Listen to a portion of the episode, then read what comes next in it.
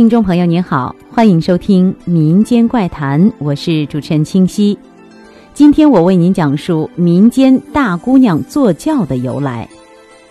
早先，不论是大家闺秀出阁，还是小家碧玉出嫁，都不坐轿，而是骑着毛驴去夫家成亲。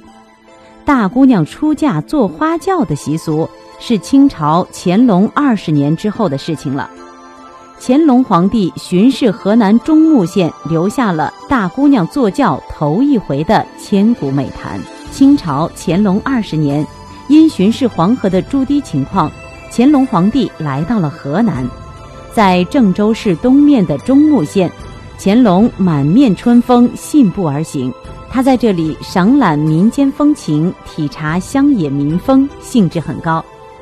这一天，乾隆矗立在中牟县衙外面的一个池塘前面，看着池塘当中荷花盈盈，荷叶田田，清香弥漫；池塘旁边又有垂柳依依，清风细细，不觉心醉神驰，就随口吟诵起了诗歌。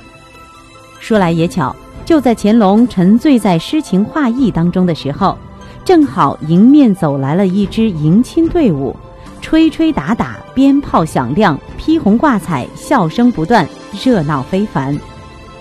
原来今天是县城里有名的才女刘若莲小姐出嫁的日子，正好从县衙门前经过，还正好遇到了乾隆皇帝。因为有皇上在此停留，是不能冒犯的，所以衙役命令迎亲的队伍让路。若莲坐在毛驴上，一听让自己让路，坚决不答应。衙役大声说：“皇上在此，小小民女快快让路！”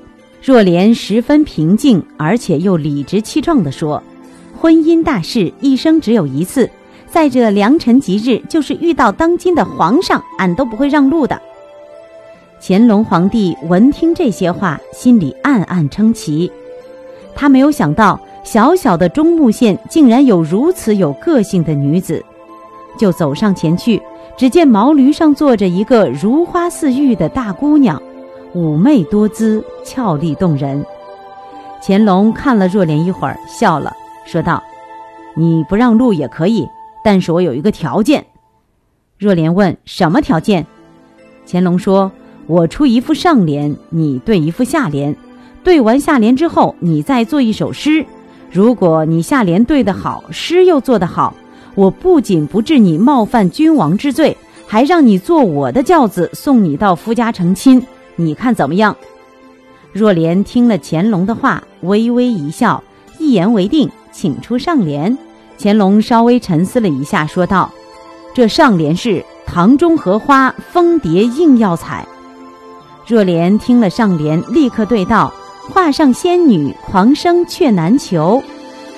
乾隆一听，拍手赞赏说：“对得好，对得好，小姐，再请你以黄河岸边卧着的那个铁水牛为题，做一首诗如何？”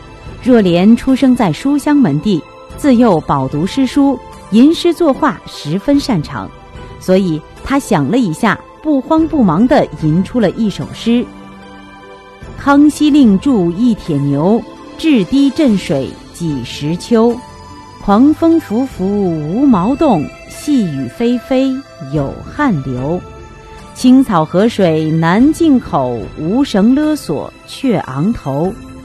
牧童有力牵不去，千年万载永驻留。乾隆一听这首诗，大喜过望，他大声地说道。小姐不仅容貌娴雅、气质超群，而且才思敏捷、诗情不俗。小小中木能有此才女，真是不可多得，不可多得呀！然后乾隆亲自为若莲掀起轿帘，请她上轿，并御笔亲书“大姑娘坐轿头一回”几个大字，赏给若莲以示褒奖。从此以后，大姑娘出嫁就开始坐轿了。好了，今天的民间怪谈就到这里，下期再见。